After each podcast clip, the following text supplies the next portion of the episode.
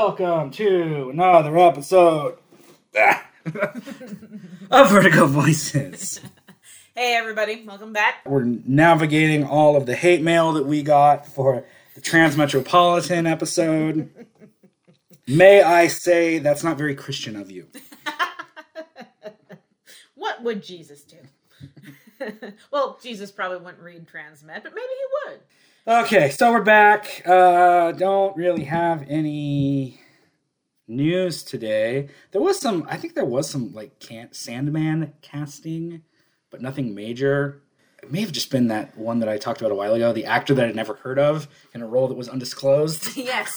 so it's nothing big. Um, I don't know. I'm sure we will be seeing more soon with the the release of the uh, Sweet Tooth trailer. It's what's one thing that's interesting to me is just the the difference in the Netflix model in that there's not really any build up.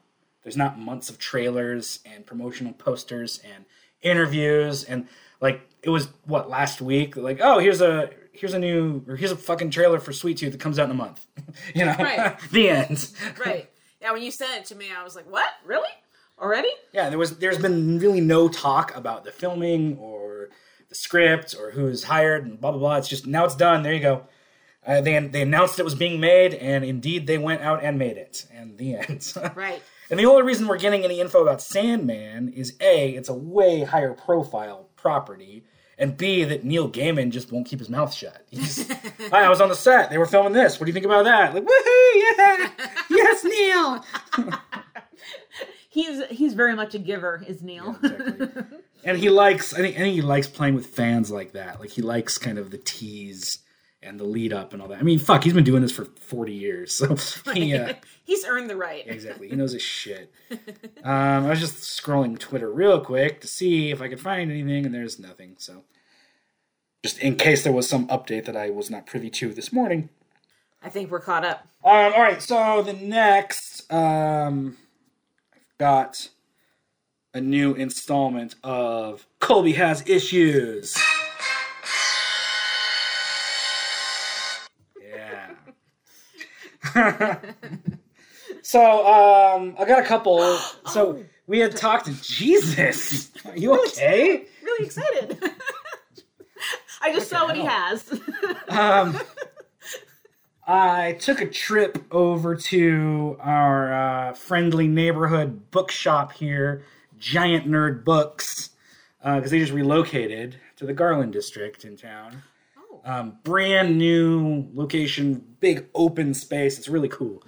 Uh, I kind of miss the, the old building when they were in the Dresden building because it's like an old Art Deco, I don't know, wooden floors, like cramped space. I, I, I like that look for an old bookshop. Me too. but this new location is undoubtedly better, and again, it's wide open and everything. So I walked down there and was wandering through the graphic novels with a friend of mine and discovered Get Jiro, Hence my excitement. Anthony Bourdain Yes. which I haven't read yet. So I picked that up um, in their used pile, and then I also grabbed Orbiter. Oh hey. So they are two books that we talked about in our adaptation episode. Oddly enough, or Orbiters by Warren Ellis, who we talked about last week. Yes, we did. And that is a gorgeous looking book. Yeah, nice hardback edition of that. So anyway, got Get Jiro and Orbiter from Giant Nerd Books, your local source for books that are nerdy. Let me just say that you have some fabulous issues. I love I it. also, um, kind of going back to what we talked about last week with my issues, my card issues. um, I and since today we're going to be talking about Superman. Spoiler. Um, this is one of my one of my collections that I got of the Man of Steel cards. Ooh. See how they're like they're nice and shiny. Yes. So pretty. That was a late edition. The original run of these were all like flat, just silver. So I got this whole collection, and then I found that oh, they're like shiny silver ones too. So then I went back and rebought it, box by box, until I could get them all. Wow. Those and this really- one, I actually don't have all of the special ones of this one because they're like pure. Where is it? Right here. They're like pure silver. Ooh. And I only have one of those. But there's five more. They're really fucking expensive. How expensive? Uh, they're like fifty dollars each. Ay, ay, ay. It's cheaper just to buy in an open box and hope you get it. Cross your fingers. Those are nice looking cards. Yeah. So yeah, those are my. And then I got the like the Death of Superman ones here. This one like kind of annoys me. This folder because this is the Death of Superman one, and then you flip it, and it's the Return of Superman.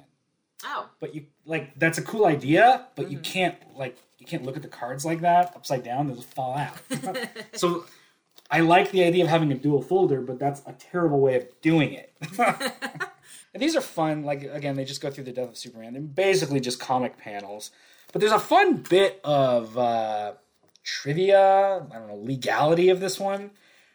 So because of the Batman movies, there were Batman cards going as well. So legally, Batman couldn't show up in these. Oh. And Batman's not not a huge part of Death of Superman, but he is a big part of the funeral. Right. And so they act they had to like get around it legally by swapping out Batman with Captain Marvel and Robin with Beast Boy, which then left a gap up here where Captain Marvel should be. So they threw in fucking uh God, what is that character's name? He's like an, an old Charlton character. I can't remember his name. Um, I can't either. Christ, I Didn't know. leave much of an impression. but then on the covers, they cut him out of a few too. Like this one, this was a really famous cover of Batman throwing like Superman's torn cape off of a roof. yeah. And in this, they replaced Batman again with Captain Marvel. And in the original, he's got this huge sweeping cape that takes up like a good chunk of it. Captain Marvel doesn't, so it just looks weird now. I didn't realize that they had those legalities. yeah, but interestingly, legally, Nightwing could appear hmm. because at the time, Nightwing was on the Justice League Task Force, so he oh. was a Justice League character, not a Batman character. So there. Even though that's fucking Robin. This is Robin with a different outfit.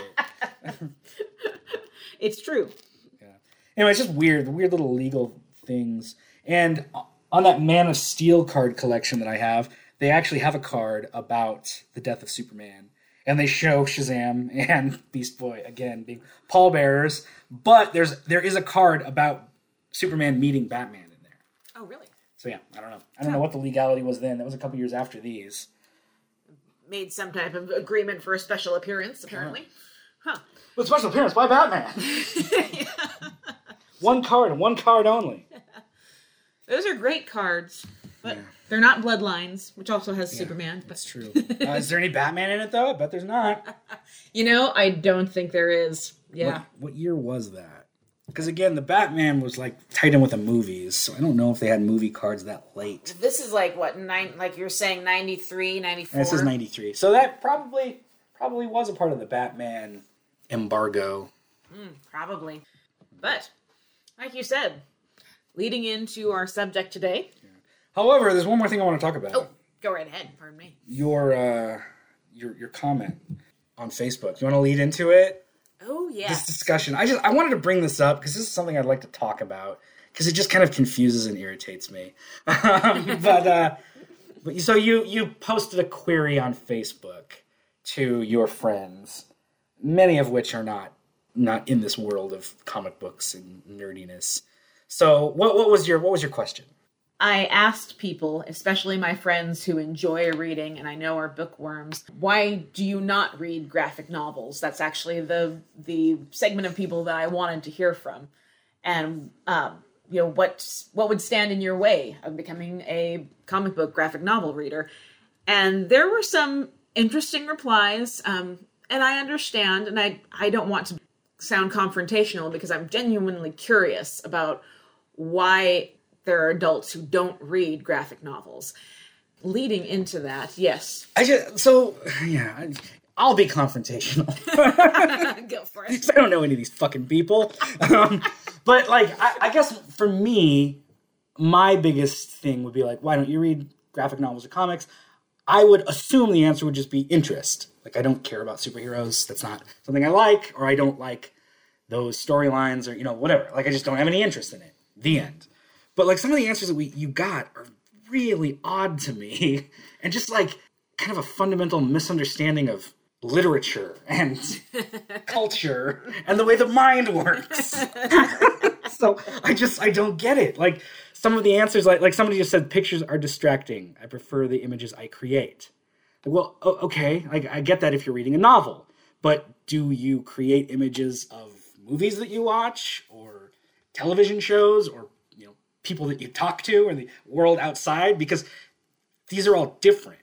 And since graphic novels and comics have their own images, why would you assume that you would need to create them? That is a good question. I don't know. Well, and the comment too about being a speed reader, it's like, hey, then comics are almost kind of made for you if you're a speed exactly. reader. and you know, there's plenty of like big, heavy books out there. Like fucking read From Hell. Speed read that. I dare you. it's the size of a phone book. It I mean, is. It's fucking huge. and again, like just I I was really perplexed by a lot of these answers. And I feel okay picking on these people because I know they're not listening to this because they don't give a shit about comics. Fair enough. And then like like somebody who actually somebody I know said, I hate the layouts. Mm, like what the mm-hmm. fuck does that mean? Because every comic has a different layout. like some are grids, some are huge splash pages. Like no no two comics are laid out exactly the same. Right, right. Isn't it manga that you read it backwards Well, from yeah. right to left? I mean, well, again, just like there's so many different layouts. And and I, I assume that by layouts they're meaning grid structure of like multiple pictures on a page. Mm-hmm. But there's also comics that don't adhere to that. There's some that mix it up. Most of them mix it up. I'm gonna I'm gonna take a stab in the dark here because I know her. I'm thinking that by layouts, what she means is tight grid layouts because she's probably read Watchmen. Oh, could be, yeah. Watchmen is designed to have super tight grids because it mimics uh, like a Rorschach test. You know, like like as you read through the book, the images mirror each other from beginning to end, and because of that, it's got really tight uh, frames with very few, if any. I guess there's a couple uh, splash pages. Right, right. That's a good point. The one I, I will I will pick on. I love her to death, but I'm going to pick on her. I, I actually will pick on my aunt Alice. I'm coming for you. You don't have to say names. I know. I was trying to be nice. It's okay. Now you're being confrontational. Now I am. I am. Where- no. hold on, I'm trying to find. Oh, there we go. There Okay. she is. But yeah, I love her, and I know she loves me because I got part. She is responsible for um, a good portion of my love of reading. Real books. Real oh. books, Aunt Alice, Aunt Alice. By that standard, you're saying, okay, something like Fifty Shades of Grey is a valid piece of literature, whereas something like the book we're going to talk about today is not. She even brings up Persepolis. Yes. and she again calls that essentially not a real book. Well, and it's, that's so funny too because you go down farther. Yeah, exactly. Yeah, she's she's somebody who's who's lived. Who's Yes, like again, she- like she mentions going to Iran. Like she she essentially has lived a similar, well, not similar, but uh, she's lived in the time and and place that Persepolis takes place. Exactly. So it's like, just give it a try because I think she would probably really like that book. And it's funny that she lights up when you mentioned that there was a movie. Like, there's a movie? yes. Fuck this stupid non-real book. I'm gonna watch the movie. Well, you should because the movie is Yeah, really exactly. good too.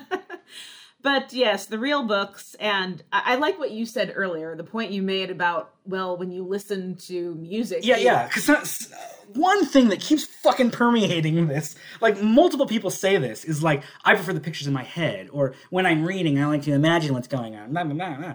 But like this is this is art. You're literally looking at what you're seeing, and for people who who read and only like the images of in their head, like does that argument get applied to other things then?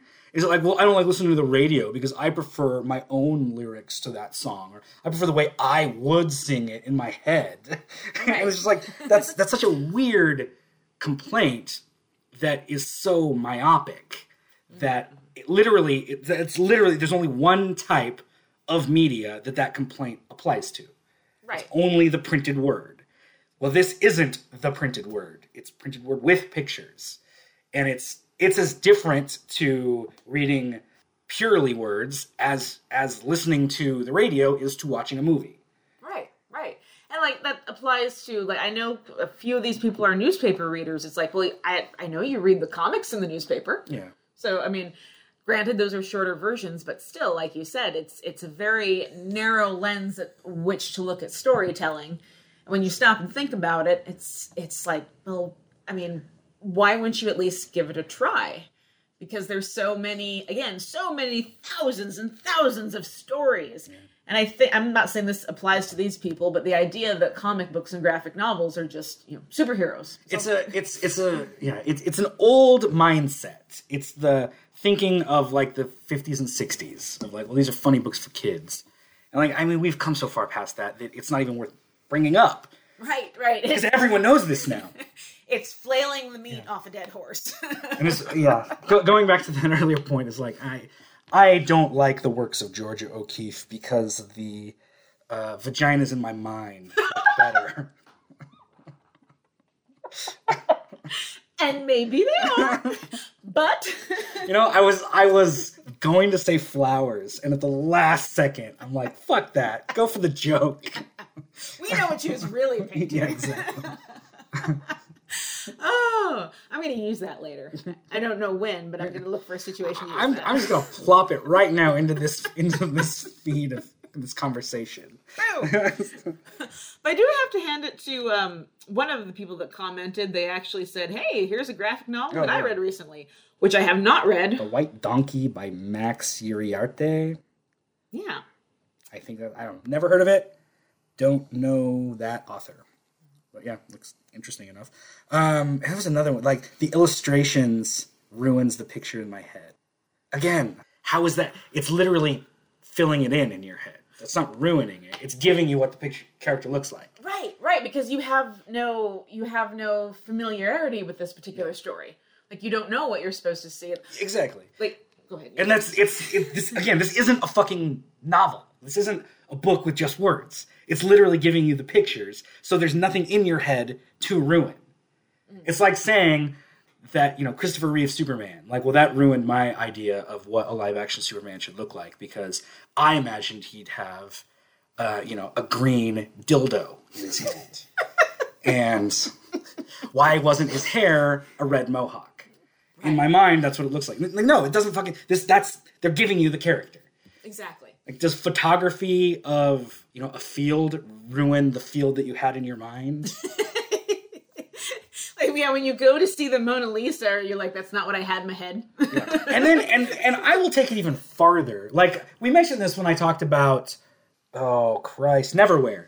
In that there's so many iterations of that story and they all take up equal space in my mind.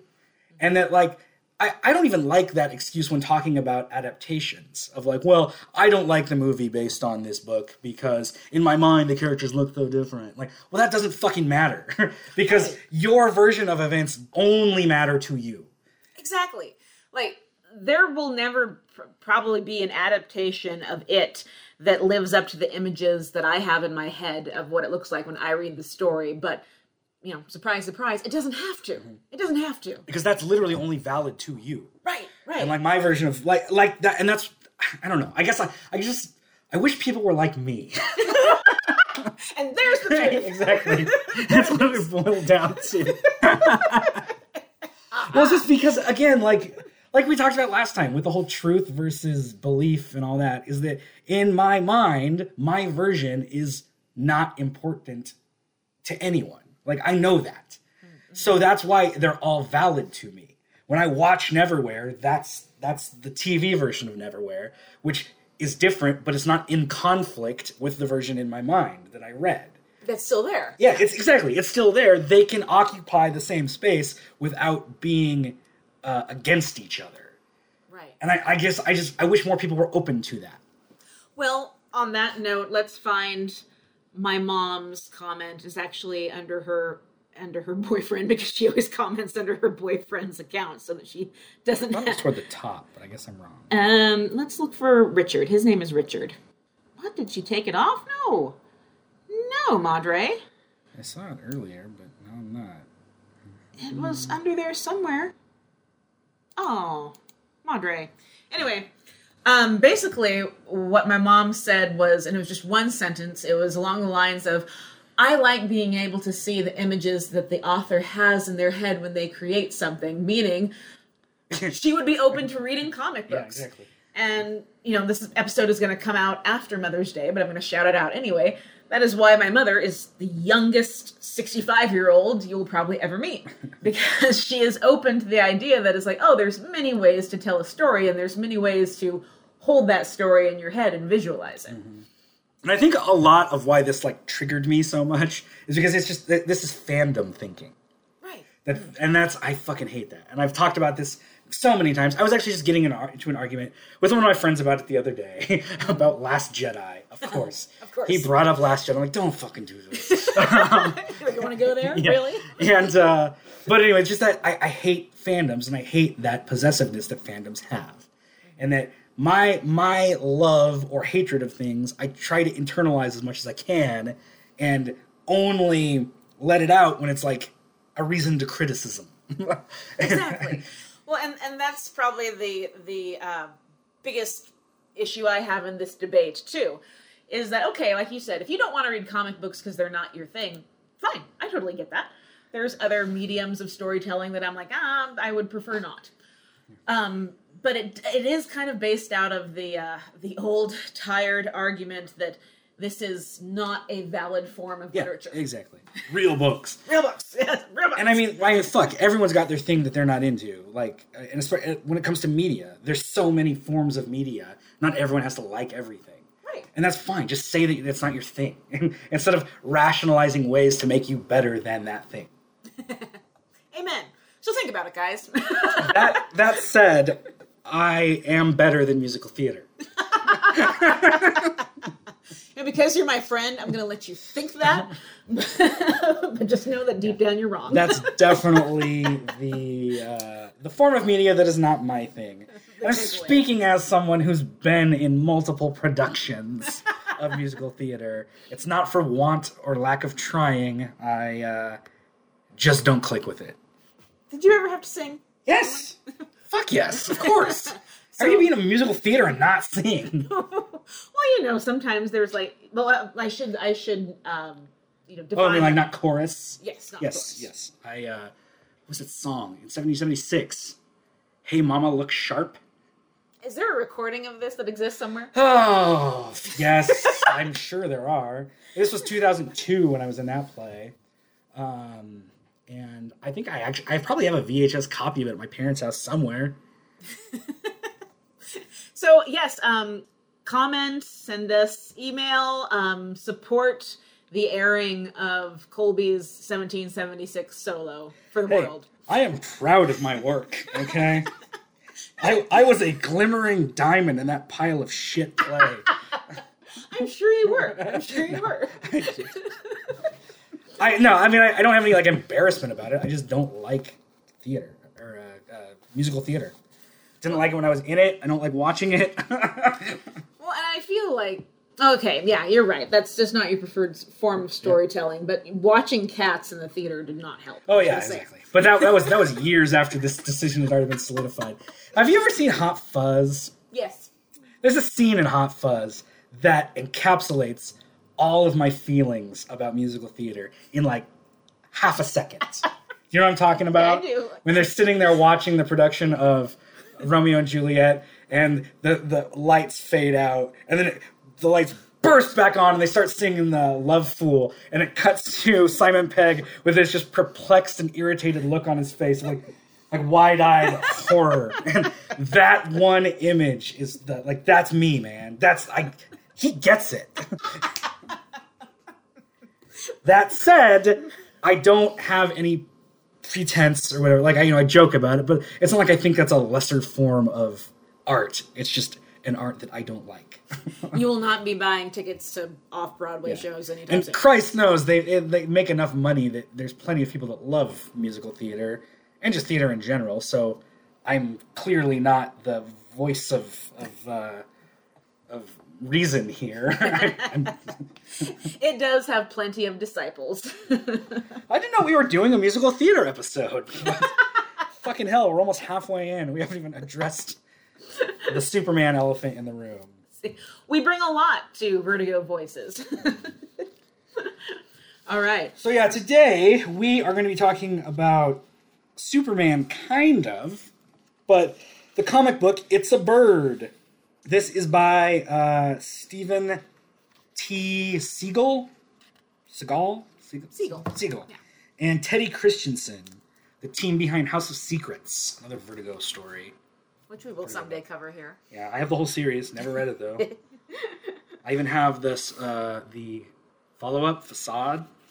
Where Oh. did that come first? I don't know. Doesn't matter. Fucking hell. Um, so uh, yeah, so it's a bird. This is a, a story about like written by Steven Seagle. It's very autobiographical, and um, really digs into to his own life and his you know his past while trying to deal with writing Superman. Steven Seagle is, is a comic book writer. He's actually probably better known outside of the comic book world, but people don't realize it because he's part of a creative team called Man of Action, and they've created multiple TV series. Uh, they created Ben 10, an animated series. Oh, yeah. It's been going on for fucking decades. They created the comic book series uh, Big Hero 6, Oh it's yes. been turned into a movie for Disney, and um, I don't know other things as well. I'm drawing a blank on some of the, his other contributions, but um, as Man of Action, they've they've come up with a lot of stuff. But individually, he's also a pretty well-known comic book writer, and this story is all about him being offered Superman and uh, his, I guess, emotional turmoil with writing the book.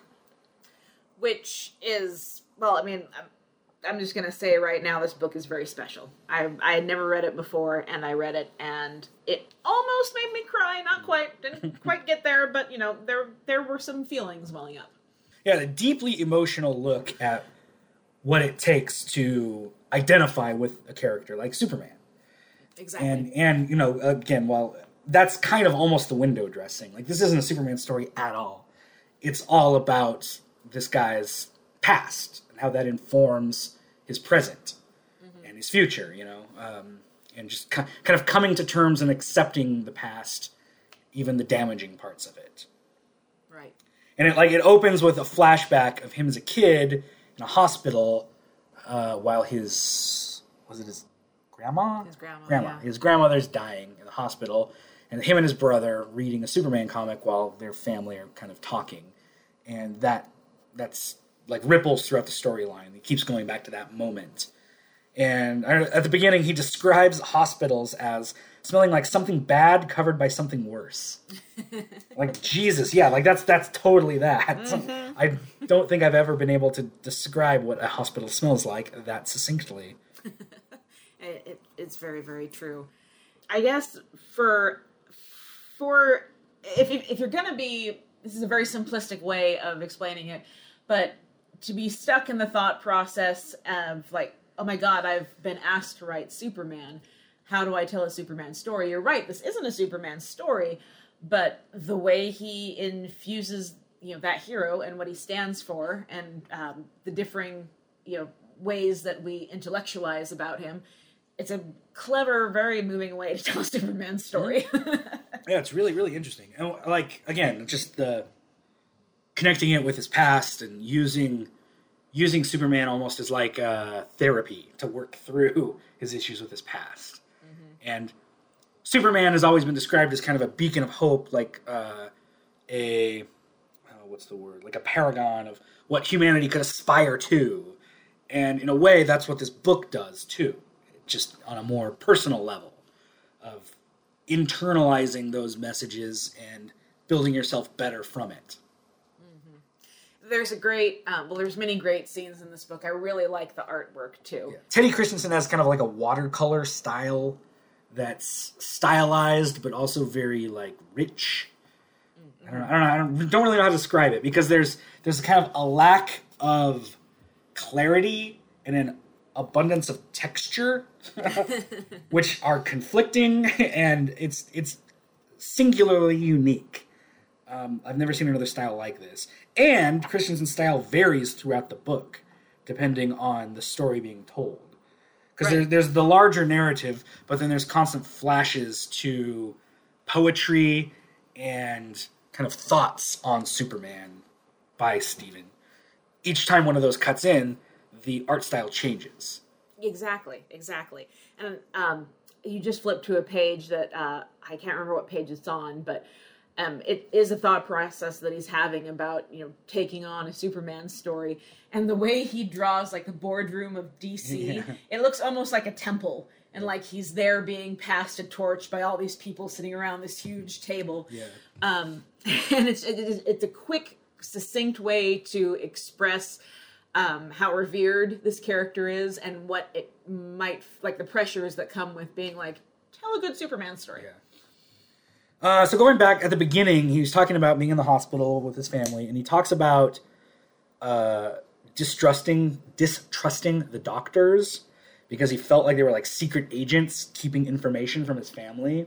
Now that was a really interesting. It's almost thrown off here, but it's, it's a really interesting way to describe that because that's a huge issue in society of just misunderstanding confidentiality and treating it like it's secrecy. Right. There's a difference between confidentiality and secrecy, and obviously, when it comes to medical issues, like there's there's laws and rules about that. But society sees that as as uh, being secretive, and that breeds distrust between you know medical professionals and John Q. Public. Exactly. And it, was just- it was again like it was almost thrown away here, but like as I was reading that, I'm like, fucking hell, that's that's huge. like that could be the story. It really could. It really and the way that they're drawn to when he's talking about that, they go from Yeah. looking like semi-regular people to almost these creatures with dark eyes that you know are are being very um yes secretive and keeping people in the dark. I like how there's a reoccurring bit where every time somebody says like the number one superhero, and he goes, "Not in sales." right. every single time. It's not like he's trying to depower Superman so he doesn't have to deal with it. Not in sales, yeah. Sales. Um, and that's that that's kind of funny too is that you know everyone he talks to about this like even his girlfriend who you know she doesn't like comics Yeah. but he's like i've been offered superman and she's like oh my god you have Yeah. to take it Oh, Superman. Yeah. um, I wrote page 49. Argument turns into fight. oh yes I don't know why I did that. Um, I don't know. I'll get to it in a second. But uh, there's there's a bit where like he's got that friend that keeps asking him who would win in a fight, Superman or whoever. yeah I fucking hate those discussions. I can't remember if I've talked about it here or not, but that's that's a staple of nerd culture. Who would win in a fight, Superman or the X Men? Or what if what if Batman had a laser gun, but Lex Luthor was in a wheelchair? You know, like this is this con- like I fucking hate those arguments, and I always get roped into them by well-meaning fans. Anytime I'm with comic book fans, that shit always comes up, and my answer is always the same, and that's whoever the writer wants to win. good Who would win in a fight between this and that? It doesn't matter. Whoever whoever the writer wants to win. There's no logical way that Batman should ever beat Superman. But he always does because the writers like Batman better. And so they find ways for Batman to beat him. And that's just that's the that's reality. These are fictional characters. Who would win is a matter of who's holding the pen when the issue is written. The end. you don't want to talk about it.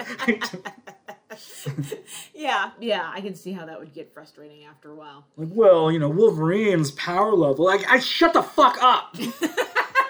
Power level changes on who's writing it. exactly exactly no I, that's a good answer i'm gonna use that now And it's just again, it's constant. I've I've been dealing with this shit my whole life, and I never like those conversations because it's it's literally just a popularity contest. Right. And it's whoever whoever you're talking to, whoever they like more, is who they're gonna push to win.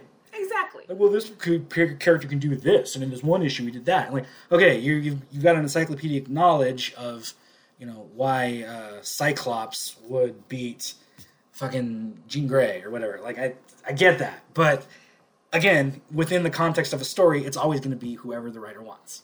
Exactly, exactly. But like you alluded to, is why Batman keeps winning. but I want to know: um, is did this really happen? This part coming up here in the book? The thing about hit what the punch? Yeah. Oh, I don't know. I think the whole thing about his family and Huntington's disease is true. Oh yes. Um, but I, I don't know about this. But let me see. So the discussion. So uh, there's this whole thing on issue 49 where Seagle's talking to another writer who's talking about Superman, and it leads to an altercation. He's the current writer Yeah. of Superman. Jake Allen. And he says, At the time of Soup's creation, you had immigrants leaving Europe in hopes of a better life in America. And you had Kal-El leaving Krypton for a chance at a better life on Earth. El is a Hebrew name, suffix meaning ascension or God. Uh, Siegel and Shuster were both kids of Jewish immigrants, sensitive about the expectations put on them to make it in America. So Superman, even though he's from another world, is like the best citizen of his society. Anyone with the will can make it here. And then Seagle goes, That's crap. That's the myth of America. But Superman doesn't use human virtues. He uses alien trump cards. He beats the crap out of people who don't play the game his way. And then his friend, who's always asking about who would win, goes, That's so cool!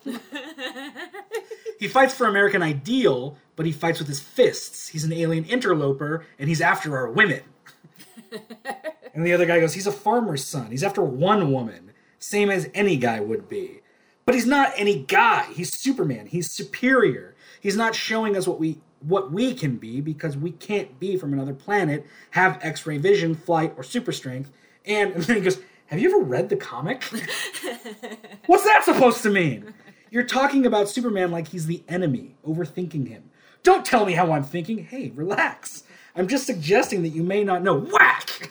Yeah, didn't see that coming. Honestly. So that that's why I wrote that down. That conversation, that back and forth, just reminds me of like we've talked about many times, the two opposing ideals of Superman. Like the idea of seeing him as a paragon of virtue, and then like, no, he's not. He's a fucking outsider. He's weird. He's different. He's he thinks he's better than us. Blah blah. And it, it's the the Snyderverse idea of Superman versus the way writers traditionally portray him right. and that the idea of of this this writer uh, Seagle fighting that concept or that uh, reading of Superman, and like being so frustrated that somebody else isn't seeing his point that he just socks him. Yeah, just I, I didn't see that coming in the book at all. I was like, whoa, that escalated quickly. And throughout the book, when he's thinking about it, how he likens Superman to, I, I can't remember what the phrase is, but there's a page where he's looking at all of these different ways that humanity translates uh, power, Yeah. which is usually us destroying the hell out of each other. And he applies that to Superman in, uh, I, I think, in an effort to uh, um, write him off and not have to worry about you know coming up with Yeah. with a story and you know deeper seated issues throughout the book so another thing, like uh, going back to the fucking Snyderverse, uh, they always talk about how like he's realistic, more- more realistic in that, more realistic take, and he brings this up a few times in here too about like how it's just not realistic. Doesn't like the character. It's not realistic. Blah blah blah. And then when his father disappears, wait, is it- yeah, his father disappears in the story, and he starts going through ideas in his head. Why, like, what could have happened to his daughter or jeez, to his father? Because dad doesn't have to be dead. Maybe, maybe dad's a CIA sleeper operative who was activated to overthrow a terrorist cell. Maybe dad lost his memory and is wandering through West Virginia trying to remember who he is and how to get home.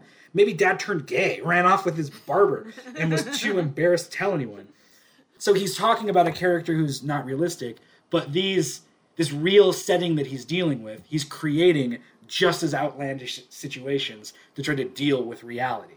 right right because he doesn't want to think that maybe his dad is off dead somewhere Yeah, exactly. And it's just, it's funny to me that somebody who's trying to root fiction in reality is rooting their own reality in fiction. right exactly exactly because it's much easier to swallow that way right I said that while, while dealing with a real crisis, Steve runs through a bunch of ridiculous scenarios just to try to make himself feel better. Um, I like too how um, uh, you know the the secret, and I say that in air quotes, um, around his family's issue in the book. For those who haven't read it, is uh, you know Huntington's disease and um, how it can skip a generation. And I won't do the final reveal of where he remembers the conversation that his parents had in the hospital because I mean, to me, that was a very impactful moment, and I don't Yeah. want to spoil it for someone who hasn't read the book Um, but like the way he starts out the association of Superman, you know, not even consciously, um, but like a subconscious idea of the way that someone on his grandma's chart added the S Yeah. at the end in red lettering, and the way uh, that Superman has is portrayed in that dream of you know one day he wakes up and he goes outside and he's naked you know like that that classic idea. And then but the next dream he has is much scarier where superman goes outside everyone else is naked but he has his uniform on. You know and now the idea of that's even scarier because now everybody can see what you try so hard to hide and how he ties that in with um, Huntington's disease having such a stigma on it because it was so misunderstood, and how his family has just like this iron grip Yeah. on their um, their inability to talk about it. Yeah, exactly. And I think every family probably has that. Oh, definitely. thing that you don't talk about. We all know it. We don't talk about it, and it's just like gets pushed aside every uh, every family dinner or whatever. You know, it's an in- interesting exploration of how that can just rot someone.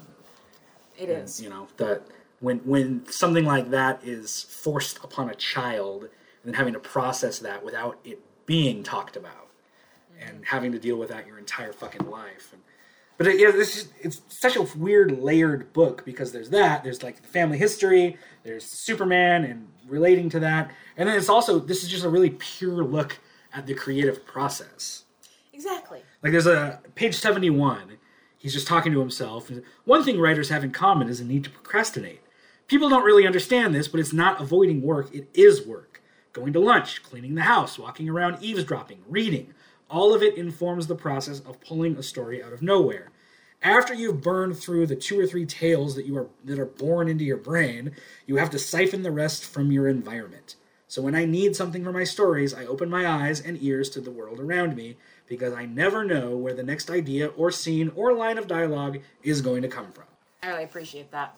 And yeah, this is really interesting because I that's one of the things that like I've always you know for years growing up I've always wanted to be a storyteller or tell stories and then be like well I've like I've got like you know one decent story inside me that, that I just just came to me whole cloth and then other than that like yeah that's you literally just have to be aware of the world and let the stories come to you It's like you said, it's just as much a story about the creative process and trying to write as it is uh, his personal bio. wrote something uh, snide and mean spirited. so he's talking to a guy on the on the train, subway, bus, whatever. And the guy's talking about like Superman. He's like, I could use a little more of that kind of justice in the real world, especially kids. I think they need to read more comics, you know?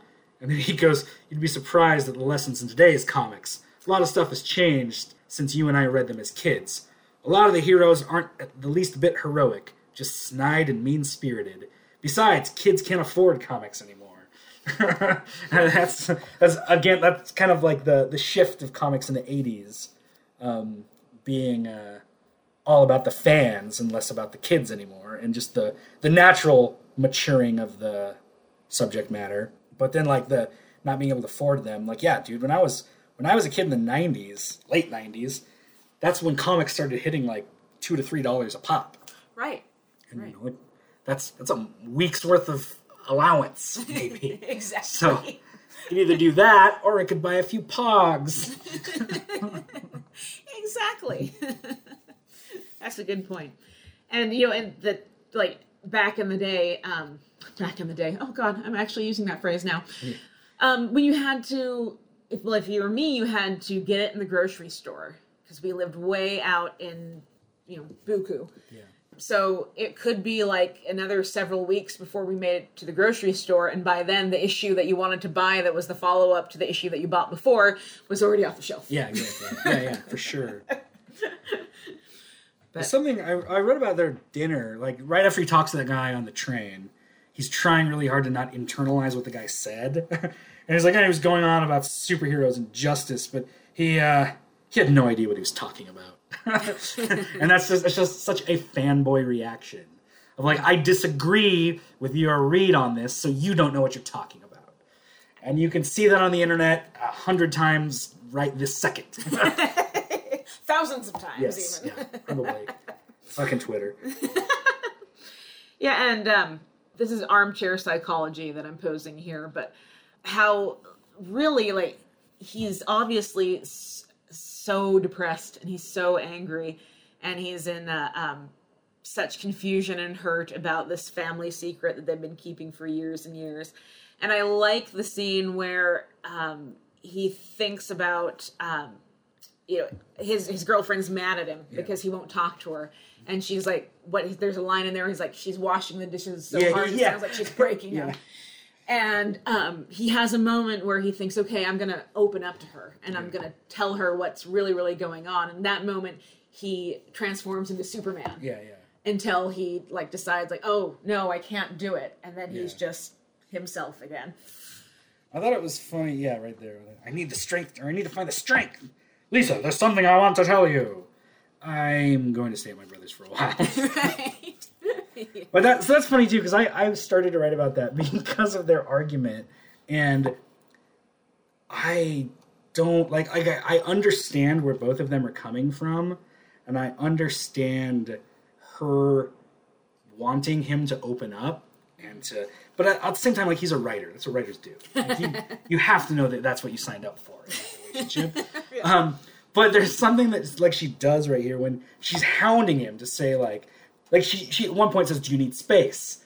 and do you need me to leave? Like, you, and he's like, no, I'm just stay. Like, clearly. And then he finally opens up and says, like, you know, I need space. And she gets pissed off at it. she takes it very personally. Yes. yeah. And then she's like, fine, you don't want me around, then, then I'm out of here. And then she bugs him like a day later with constant phone calls. and it's somebody just told you what they need. And you're taking it to be a slight on yourself instead of the reality that that is what they need. And so in, instead of instead of giving him that space, she's constantly continuing to hammer him about what he needs. And like he already fucking told you. Let him write his comic. exactly. Oh yeah, she, the first time she calls him, she's like, "Are you Yeah. really not going to call Yeah, me?" exactly. and I know I I am internalizing this to an unhealthy degree because I think you're supposed to identify with her more than him in that posi- in that situation. Probably. But I don't at all. Because I've fucking been there. Well, and that's the thing too. Is like you know, if if anyone who's gone through a bout of serious, serious depression, yeah, it's like it sucks because you don't want to talk to anyone, even the people who love you dearly and just want to help. And, and to some people, they, they do need that human connection, and some people don't. Some people just need to be alone for a little bit and deal with it. And obviously, I think he kind of needs a mix of both. Right. and and he works through that eventually. But like like this is all I wrote on just that one little bit. Lisa leaves after an argument so he can have peace to write. She makes a big deal about giving him space that he asked for. Then she calls him twice to check in on him. The fight was very relatable to me. It, uh, it was someone stating their needs after a considerable amount of miscommunication, and those needs are interpreted as an attack. She asks him to talk to her the whole book, and then when he does, she turns on him because it's not something she wanted to hear. I relate to that way more than a normal person should.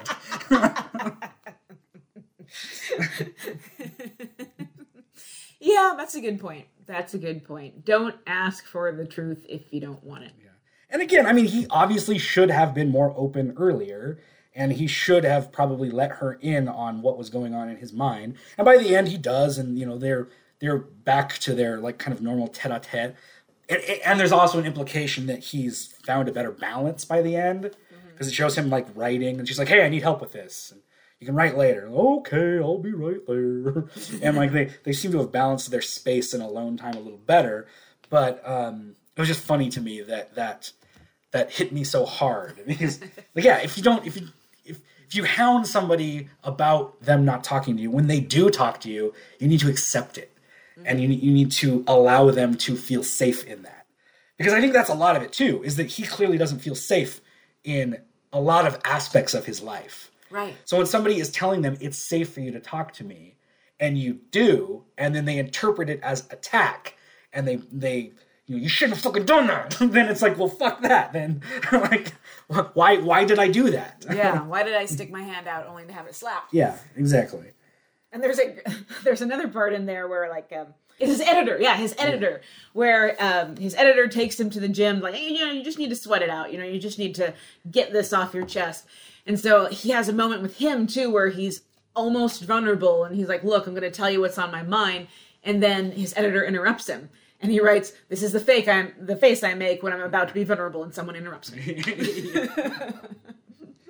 There's also uh, when he talks about Huntington's at the beginning, and he's researching the uh, symptoms of it. And one of the early symptoms of Huntington's is uh, movement. Uh, Twitch. uh, yeah, like like twitching or uh, Involuntary yeah, spasms. there you go. Involuntary spasms. There's a part where he's reading that on the screen, and as he's reading it, the page isn't isn't filled, but you can see like the sound of him tapping his finger right. and like it zooms in on involuntary movements and at the bottom is tap tap tap and that's such a like a that was a, a very well done way of explaining that and again something you know, going back to our original conversation today that's something that you wouldn't be able to get across that way in just prose Exactly. Exactly. because comic books are a melding of images and reading and it's not the same as a novel it shouldn't be viewed the same as as just prose like you know again like like the whole fucking picture in the head thing You're here. we've already talked about this but uh i'm not gonna let that die because i don't like thinking that people think that way Well, and there's speaking of visuals and graphic novels, there's a great scene in there where he goes into the hospital to see his relative who has Huntington's uh-huh. disease. And I don't know how you felt looking at that, but when I saw that drawing, I my reaction was almost exactly like what his is on the next panel, where Yeah. you're just like, "Whoa, oh Yeah. oh my god, this is so frightening." the enormity of it all right. seeing her like contorted body and everything. Um, yeah, I wrote uh, fucking right here something about page ninety nine. No matter how fast you walk, there are things you see that make you stop and think twice about your life. Incidents begging the question: Are you adding to the world or taking away from it? It's a popular piece of personal religion. The belief that making uh, making it from morning to night is really all you can manage. So much to consider in any given day. What to wear? How long will it take to get there? Eat and eat what? Pebbly problems piling up more precisely than the stones at Giza. Have you paid your bills? Is today someone's birthday? Where are your keys? And how can you possibly balance the two existing worlds, work and home? But there are more worlds than just the little ones fractaling around you faster than you care to notice. Alternate universes where people pick through the trash cans to decide what to wear and eat. Townships where there are no bills because there is nothing to buy. Villages where children don't consider their births the least bit worth celebrating. Cities where keys are as moot as the doors they might unlock. These things remind us that it is not people from another planet who are Supermen. It is any individual able to see past their own little world, reach out to the alternate ones beyond their limited scope of existence. That was like probably my favorite part in the book. Just that that uh, realization that your tiny little fucking life doesn't matter. the only thing that matters is is the connections that we forge Right. and and again like what what you're adding to the world yes, yes. that was that was the only thing that i wrote is are you adding to the world or taking from it Which is really probably the only question that matters at the end of the day. yeah exactly Yeah. have all these big questions about life the universe and everything but are you adding or subtracting Exactly. well said. and i think that's the that's the that's the, at the end of the day the question that superman answers mm-hmm. is should like what why do we look up to superman it's not because of the strength or the laser vision or the flight or the ability to knock down a city while you're punching bad guys like fucking Zack Snyder's Superman. the the end of the day, he's adding to the world because he is helping people. And that's, you know, that's what you should be taking out of the character. Not not his strength or his alienness or this or that or the red suit or whatever. It's the the desire to help when you can. Which is beautiful. Yeah. Exactly. A good place to end, unless you can think of anything else you'd like to say. I don't know. I again, it's a great book. Definitely a vertigo. I really wish I would have timed it better so that we could have done this immediately after the Snyder cut, because that would have been a really nice, uh, I don't know, dichotomy of the character, like juxtaposition. There of you the go. character. Is that, that is that even right for dichotomy? You're not too far off, I don't think. Juxtaposition's better. Yes, it is. Um, just to see the two halves of the inspiration of the character, or the inspiration that the character has on others, I guess. Yes, yeah. And so, uh, if only we had done that, that would have been great. But we are doing it now, and this is definitely a vertigo for me as well. Verta Step on the Gas. It's a great book. It's like somewhat timeless because it, it was written in the I think early 2000s. I say 2004, three. I don't know. Maybe even later. I can't fucking remember. 2004. Is it? Yeah. Okay. Um, but it it could have it could just as easily apply to a writer today trying to nail the character or someone in the 80s, you know. Exactly. Exactly. And yeah, it's just it's a great read and I if I recall, it's not terribly expensive. Like it's I believe pretty easy to find and even for the hardback, not like crazy. Let me see. It's a bird in books. Dun, dun, dun. No, piece of shit. Other than there's a new edition uh, for fifteen ninety nine. Not too bad at all. Yeah, it came out in twenty seventeen. Yeah, they were they were uh, getting it out there to tie into Justice League. Hardcover's thirty bucks. That's the edition that I have. That's not bad either. No. But you can get it used, yeah, about the same price. um, but yeah, new paperback is fifteen. Used, it's four. So no excuse to not buy it. It's a good one to have on your shelf. Yeah, and you could probably get it at you know your local comic book shop and or bookstore. Probably. I would order it I you. don't doubt they have this at Giant Nerd. I believe it. Yeah. I don't can't remember where I got my copy. I think I got it used at the comic shop here. Get your own, folks. All right, so that's it. It's a good book. You should read it. Understand Superman and a little bit about yourself. There you go.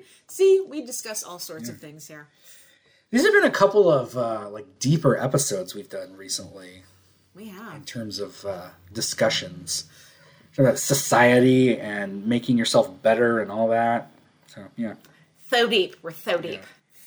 That's well, it's it's transmet and it's a bird. It's it's elevating us right. because of the art. Because we read graphic novels. I was just gonna say my my only real problem with Transmetropolitan is that I wasn't able to picture the characters on my own. I just I had a very specific idea of what I wanted Spider Jerusalem to look like after I saw the artist's drawing of Spider Jerusalem. well, That's never gonna be dumb or not. That's never not gonna be dumb to me. I'm- that's ah, God. Be, be patient with people because when you explain it, it's like, yeah, that makes sense. I have lost patience for large segments of humanity. over the years. Are you becoming curmudgeonly? Probably. Maybe that's why I'm identifying with Spider more now. Is just because I'm I'm more like him. I got the glasses. You do. You do, you do have the glasses. All right, we're done. Um, end of the show. Like and subscribe, share, listen, download it multiple times. You know, if you're not listening to the show five or six times in a row, are you even listening to it at all? And write us some hate mail. Write us some love letters. I I don't know. I, I would hope that we'd get some good hate mail after these last couple episodes. Spent a good chunk of time pissing off Christians last time, and really just religious people in general. I, it's not it's not that I dislike Christians more than any other religion. I just deal with them more often. But please know that his dislike for humanity crosses all borders and religious faiths. it's it's belief. It's, there you go. uh, but follow on Twitter at Vertigo Voices or Instagram Vertigo Voices or email us at the address vertigovoices at gmail.com. Do all that good stuff. Yeah. We would appreciate it. And you know where to find us. We'll be back. Yeah, and read some Superman. Maybe maybe watch the Snyder Cut while you have this book in your hand. It'll greatly enhance the experience. And maybe take some drugs at the same time. I don't know. Uh, I mean, you know, uh, medicate yourself beforehand. I think that's a, a good pre warning. All right, we are done. So goodbye. Farewell.